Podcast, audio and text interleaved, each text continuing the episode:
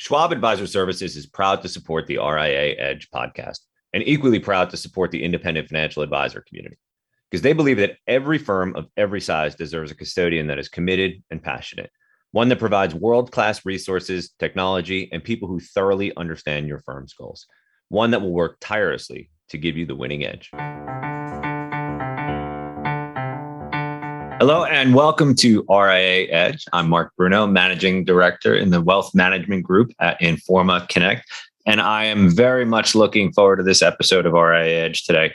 Delighted that we have Megan Gorman, the founder and managing partner of Checkers Financial Management, a female-owned high-net-worth tax and financial planning firm in San Francisco, California. Megan, welcome to the show. Thanks for having me. I'm really looking forward to being on today. We are looking forward to talking about marketing and branding and lots of other things with you here today. I know you've been on some of our other podcasts here at wealthmanagement.com, including the Dead Celebrities podcast, but this is a little bit different because we're going to talk much more about the RIA business. And as we do here on RIA Edge, we're focused really on one thing: growth.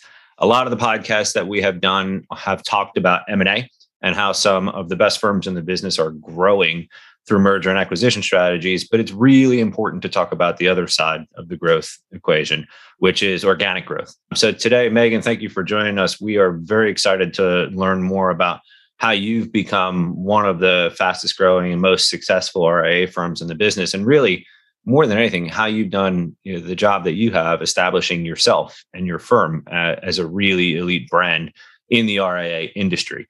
Before we get into the specifics in your strategy, I think looking at your bio last week, you're sort of the Swiss Army knife, right, within the RIA industry. There's very little that you can't do. But would you mind just giving a brief background on your history and an overview of Checkers and what you do there? Yeah. First of all, I'm going to steal that going forward. I'd like to say I try to be a Renaissance woman. But it's funny because I've been in the RIA world for about 6.5 years. But this is really sort of the third reinvention of myself. So just a little bit of background. I like to say I'm just a girl from South Jersey. I'm from Cape May, New Jersey. And I really did not intend on going into financial services, tax. I mean, the fact that I'm in this job or this role today is sort of surprising to me. But as I've talked about a lot, I stumbled upon tax in law school. And it was one of those aha moments where it clicked. And I understood the puzzles. But what I learned over the years from that is it's not just important to be able to understand things like finance and tax, but I'm also really skilled at being able to explain it to people. And so in law school, everybody was going to firms and I debated what to do, but I ended up going with a company that, when you were talking about M&A, that subsequently was acquired by Goldman Sachs. It was a firm called the Ayco Company. And I was there for the first 11 years of my career. And it was great because when I first got into that role, I learned financial counseling from a very, I want to say, pure standpoint and a very analytical standpoint. And that's going to be important to my story because being analytical is something that I think is incredibly important. So spent about 11 years there. I got moved out to California by them. And then I wanted to try something different. I wanted to get a different experience. And so I did briefly go to a bank, Bank of New York Mellon, for 2 years and had a different experience. But like a lot of people who are RIAs, I got to a point where, for better or for worse, there were a lot of benefits being in a corporate construct. But I was getting to that point where I was like, I'm not so good in that corporate formality. I want to be able to dabble and do different things and be nimble and speak publicly and drive how, clients should be treated. And I think it was actually a series of men who kept saying to me, why don't you just have your own firm? And I think I bring this up because I think it's one of those things that women don't always automatically go to, right? So 6.5 years ago, I said, okay, I'm going to do it. I jumped and I launched Checkers. And it's been a wild ride since then. I've learned a lot, gotten quite a lot of gray hair. But I have to say, the biggest regret I have in all of it is that I didn't do it sooner. I wish I had gone out on my own. And I say this because I know the theme of your podcast is growth. And it is growth of an RIA, but a lot of it is also your growth emotionally, psychologically, career-wise, in becoming who you want your career to be about and who you want to be in your career. Because we're all the heroes of our own story, but I really feel going out on my own sort of really allowed me to embrace that. And I think that is very helpful in drawing a straight line to what we'd like to talk about in a little bit more detail here today. I say marketing, but it's much more than that. It's your brand. And that's one of the things about being an RIA that it is such a huge advantage for some. You really do have the opportunity to market yourself, to brand yourself and position yourself however you might like. Flip side of that is there are a lot of people who've started their own RIA firms and they're really good at giving advice. They're really good at managing money, but they are notoriously awful marketers. And maybe they've been successful because they've been able to get referrals over the years. They've grown the business really well. But as you think about that next wave, that next stage of growth, I should say, marketing and organic growth will be so important. So I'd love to just start there, Megan. You know, a lot of advisors really think that they're good marketers, right? Because they're, well, to be blunt, just doing some marketing, right? But for an RIA, in your view, what does really good marketing look like? Yeah. Marketing is something we're all told we have to do, right? And so you're right. Some people just throw spaghetti against a wall to see if it sticks, right? And if it works, great. But if not, they can check the box that they did it. But I think the thing that I always think about is just because you see someone spending a lot of time on marketing, it doesn't mean it always translates to client success. And there are times I see people on Twitter or on the internet or doing something where I'm like, I don't know if I feel that's productive. So here's how I look at it. And I would challenge anyone who wants to improve their marketing to think about it, which is we work in an industry that people are incredibly cynical about. And the reasons why, I mean, there's a ton of reasons, right? You know, how we're compensated, hidden fees, there's potential conflicts, how we're portrayed in the media, right? And so when you've got this sort of industry with this cynicism and no one really likes us, we're now required to go market and want to make people come feel welcomed by this. So I say this because what I think is really good marketing, especially in the RIA space, is if you love the client engagement, if you love the analytics and the real deep planning and the getting people to the right space, the best marketing is truly about education. When we get clients, they don't know what basis points are. They don't know what bond amortization is or Monte Carlo analysis. I mean, some do, but most of them are hearing these concepts for the first time. And we toss these terms around like it's nothing. So to me, good marketing is really finding the moments to educate potential clients and clients about the space and how the space works, why it works that way. And it's using vehicles like, you know, Zoom webinars or Twitter or TikTok or whatever your flavor is to do it. But to me, it's about education. And I'm going to say one last thing about that, which is we're at an interesting inflection point in financial literacy in this country. Americans, and particularly from the COVID-19 crisis, have shown they want education. They need education. The politicians are aware, you know, you're seeing legislation come through various states. But the beauty of us in the RIA space is giving financial literacy, giving financial education is something that is the right moment to do it. It's the right thing to do.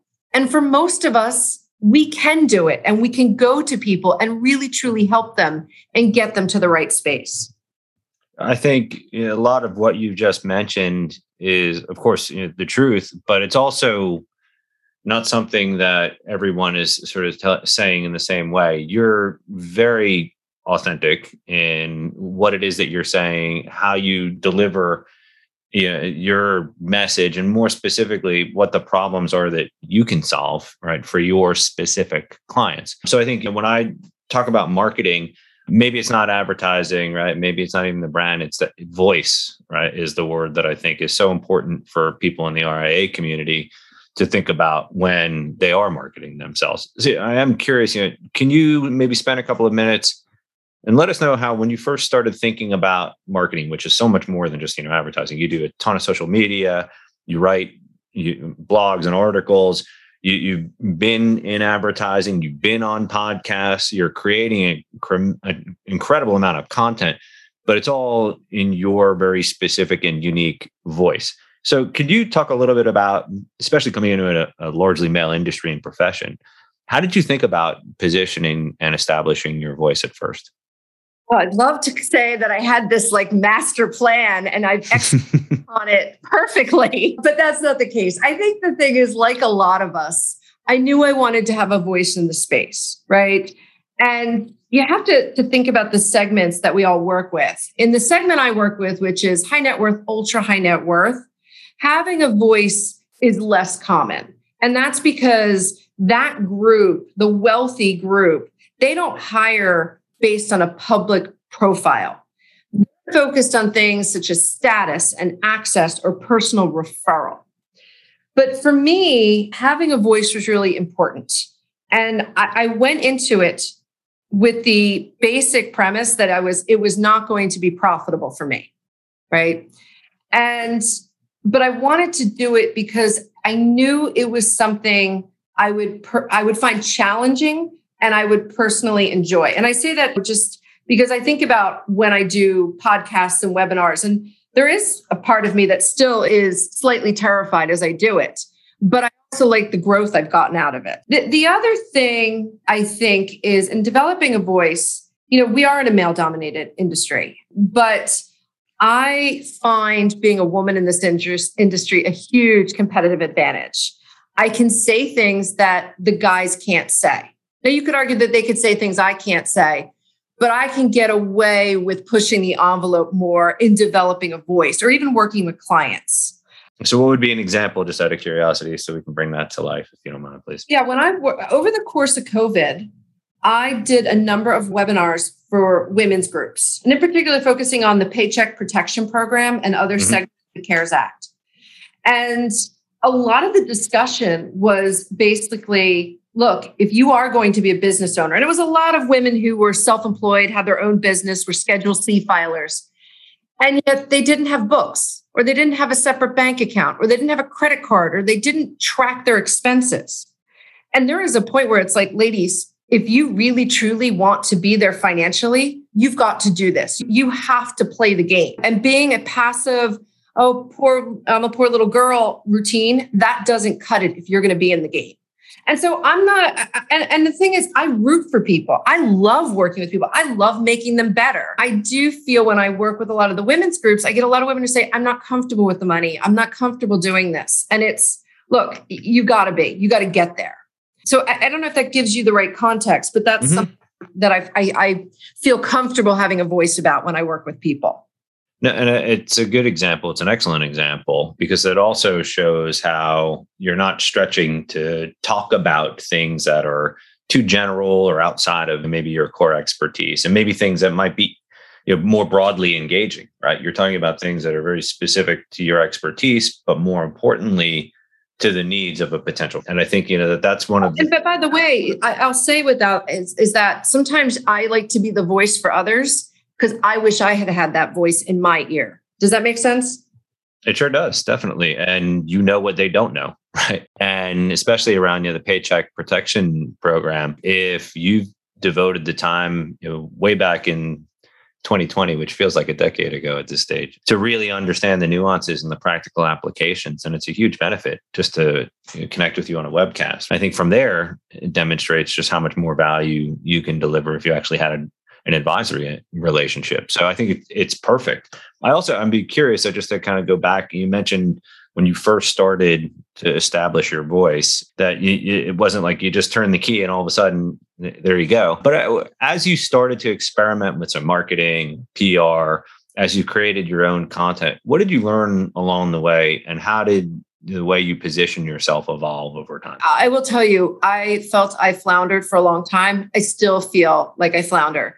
And I say that because I'm one of those extroverted introverts, right? When I've done all the personality testing, I'm always right on the line. I like to be private. I don't like to just spout my opinions on Twitter. And so this was forcing me to do that, right? So then when you get into the space, so first of all, I've got that sort of conflict going on internally with me every time I hit tweet or every time I post something on Instagram or say something.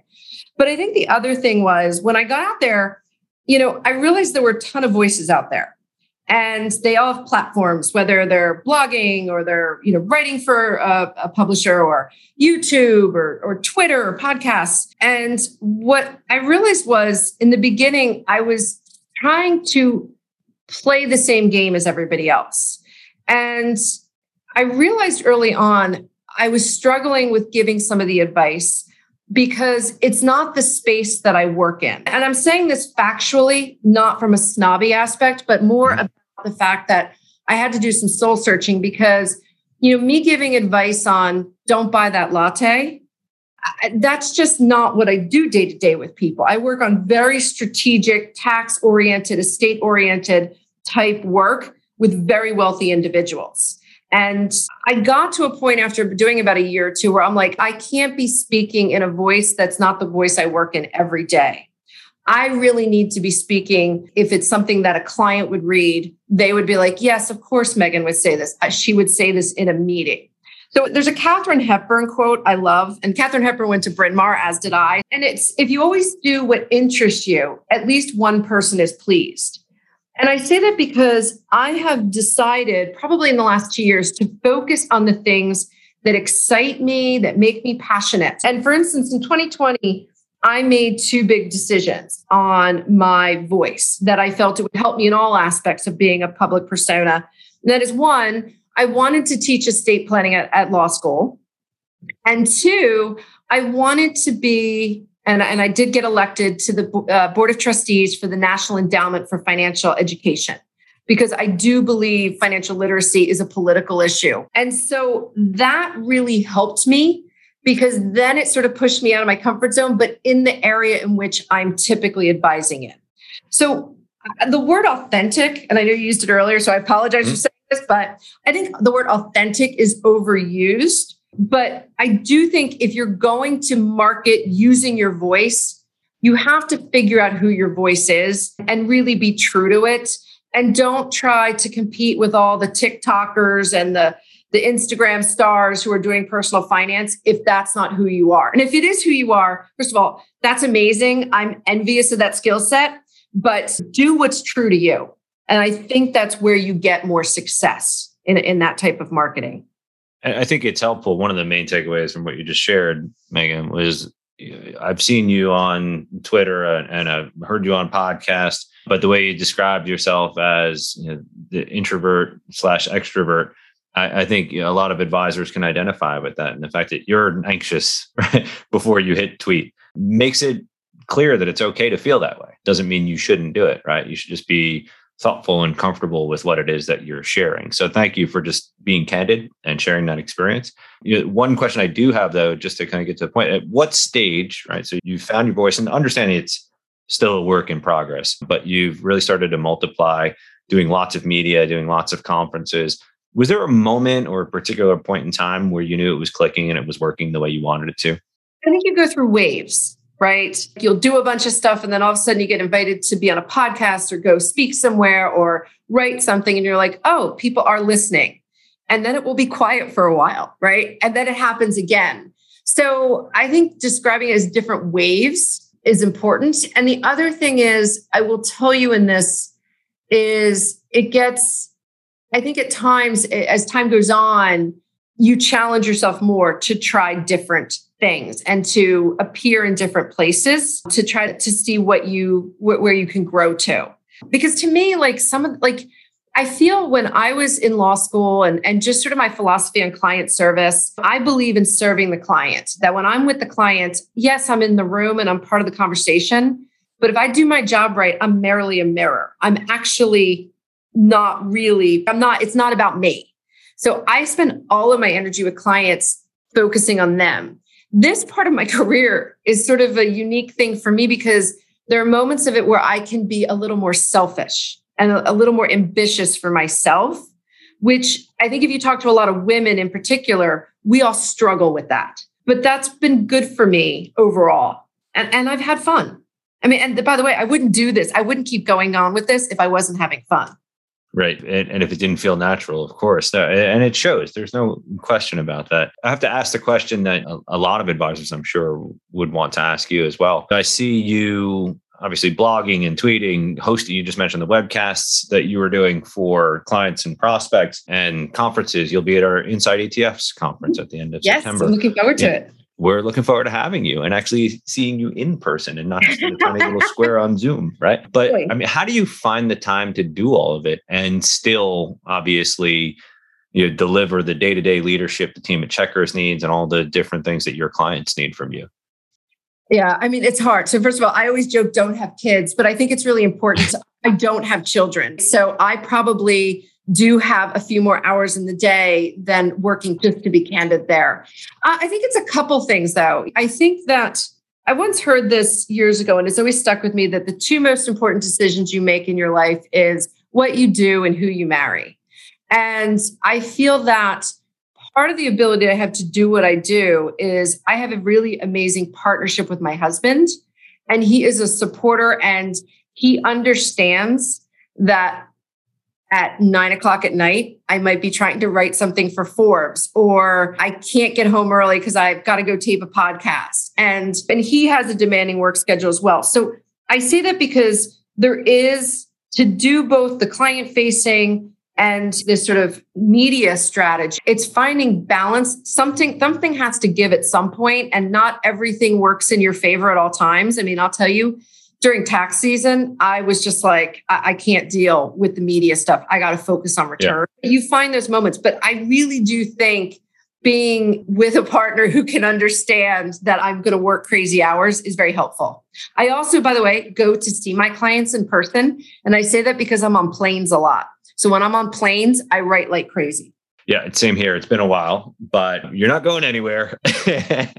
So you might as well make the use of the time. No, and I would also share there are a couple of advisors who are part of the original sort of FinTwit space, right? And I remember, you know, always hearing, how do you find the time to do it? And do you just tweet all day long? And one of the best answers I heard was an advisor who just said, you know what, I could send 100 emails to every one of my clients, 100 clients every day or every week, or I can make 100 phone calls every day or every week, or I could write one blog, right? And all my clients will see it. And I think that moment for a lot of people, and this was in the early days of social media, was a little bit of a tipping point, right? Because it really started getting people to think about social as a megaphone and not necessarily an added platform so much as maybe something that you could use to just sort of substitute for some of your existing, you know, processes and workflows, or just change them so that they're a little bit more modern. So, you know, I appreciate you sharing that. And I would also just want to get a couple of your thoughts on, I mentioned some of the early FinTwits. Are there other advisors out there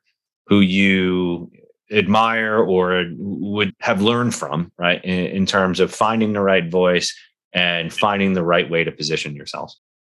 Yeah, I'm lucky I get to be between two worlds of FinTwit and tax Twitter. Is that one? It must be. It sounds very glamorous. Although there've been a couple of times I've told clients, I'm like, well, on tax Twitter, we've been debating this, and they give me an odd look. But two people on tax Twitter that I want to mention, because I think it's something that the FinTwit followers should also follow. And Kelly Phillips Erb and Tony Nitti, and they're both in the tax world, both work with incredibly sophisticated clients. But what I love about what they do on their platform is they are who they are. They are technical, but they want to educate and they want to help people. And they feel that by translating the world of tax in this instance, they are helping people. And as a result, I've become a better tax person because of them. What I also like about their platforms is I do find that they are good at putting just enough of their personal life in that they seem human, even though they can do these really complex tax planning strategies. So on the tax Twitter side, I think that, and then I will also say, and he doesn't tweet as much anymore, but I really like downtown Josh Brown. And I think I've mentioned that to you before privately. Josh and I think are the same age, but I like the fact that he's very human in how he runs his platform. I think it makes him likable. And I see him on CNBC, and I don't always agree with what he says on everything. I like the humanizing aspect of his media strategy. Definitely. And, with Josh, I don't even know if it's a strategy, right? It's just who he is. And that's how he communicates. And he's very genuine with what he says and how he says it. That is for sure. Just to kind of go outside the financial advice space for a second. Are there other entrepreneurs, if you look at people who were running small businesses but are now doing it at a much more sort of national or global level, are there other entrepreneurs that you admire from a marketing or positioning standpoint? Oh, definitely. And I'm just thinking off the top of my head. I really think that some of the entrepreneurs or the media brands I like tend to be ones in the interior design world. And I know that's an odd thing to say, but one of the entrepreneurs I follow a lot is Ashley Stark. And she has a rug company. She's an interior designer.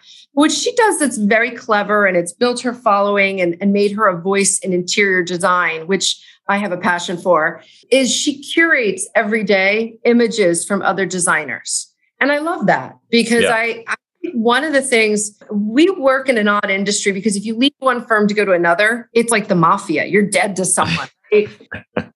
And it's really hard. I have two firms and I'm like, I like you people. I want to be friends. But what I like that about the design world is that they have this camaraderie and they appreciate the beauty of the work that the others are doing, even if it's not their client or their aesthetic. So I know that's a different media strategy to look at, but I think on Instagram, she's one of my favorite feeds. Yeah, no, I appreciate that. It's a good example. And when you were talking a little bit earlier about financial literacy, it made me start to think about some of the altruism that's out there, especially in some of the younger advisors and planners. I remember talking to a few of the program directors at Texas Tech and Utah Valley State about the students that are coming out of their CFP programs. And they don't want to just make a ton of money. They want to help people. And I think, what you're describing is much more of a community than an industry. And I think that there is a lot of that. And to one of your earlier points, I think we collectively just need to do a better job of telling that story. Otherwise, it's the industry that everyone's skeptical about. And 10 plus years later, everybody still thinks of Bernie Madoff, right? As soon as they hear of, the words financial advisor. So I think it takes some time. It takes a community, but you're doing a great job of turning or helping change the narrative there. We're coming up on our time here and you've covered a ton of ground. Actually, I hope you've enjoyed talking about this because a lot of the podcasts we've had you on are really technical and I know you like both, but I hope that this has been fun and stimulating for you. As we wrap up, is there any final do you have any parting words for an individual who's thinking about the way they want to approach marketing and the way they want to establish their voice, anything that you would recommend for that initial starting point and that framework for taking the next step? Yeah, I would tell you to write. Writing is important. Writing has made me a better advisor to clients, but writing will make you find your voice. And it's something you can continually refine and refine and refine. I just took a course with a coach to improve my writing. I think the people who blog, the people who do platforms like Forbes and Fortune and everything, I find that they have a gravitas that you might not get just tweeting or being on YouTube.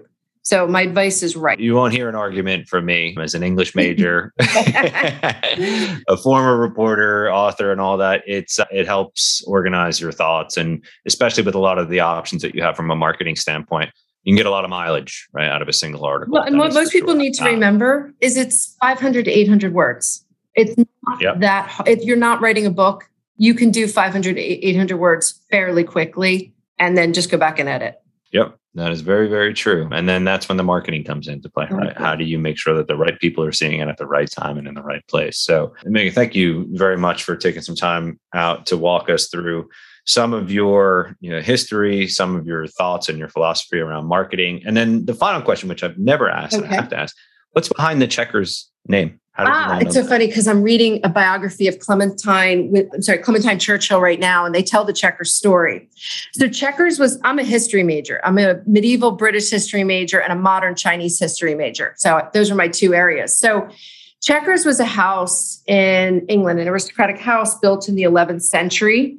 And for 800 years, it transferred through family wealth transfer, right? One generation passing to the next. And in the early 1900s, he was British and she was American. And they were a couple, they had children, and they owned the home. And there was something changing in society. You were having self-made men and women rise up in English society. And when they were rising up in English society, to really function in society with the aristocrats, you needed a house to entertain in. So this couple donated the house to the British government so that the prime minister, whomever it is, or whoever, another man, woman, wealthy, not wealthy, they would have the proper house to entertain in order to get government business done. So that's the name behind it. It's the intersection of family wealth and self-made wealth. I love it. I did not know that. I learned something here today. I learned a lot of things here today. So thank you for that. And Megan, thank you again for joining us. I appreciate it. Oh, thank you for having me. This was a lot of fun. I got to tell you, we didn't get to gossip about dead celebrities, but next time we can do that. Next time. I think there's probably a lot of ground to cover there. That is for sure. Yeah. But on behalf of the entire wealthmanagement.com and Informa Connect team, again, thank you very much for this. I appreciate it. I hope you found this was fun, and I hope our audience found this was not only fun, but obviously enlightening, and has provided everybody with some really practical ways of thinking about marketing, branding, and more than anything, finding that truly unique voice. So on behalf of RIA Edge, Megan, thank you again. Thank you, everybody, for listening to this episode here today. And Megan, we'll have to have you come back sometime soon to RIA Edge. I would love it. Thank you, and take care. All right. Take care, everybody. Schwab Advisor Services is proud to support the RIA Edge podcast, and equally proud to support the independent financial advisor community, because they believe every firm of every size deserves a custodian that is committed and passionate, one that provides world-class resources, technology, and people who thoroughly understand your firm's goals. One that will work tirelessly to give you the winning edge. Learn more at advisorservices.schwab.com.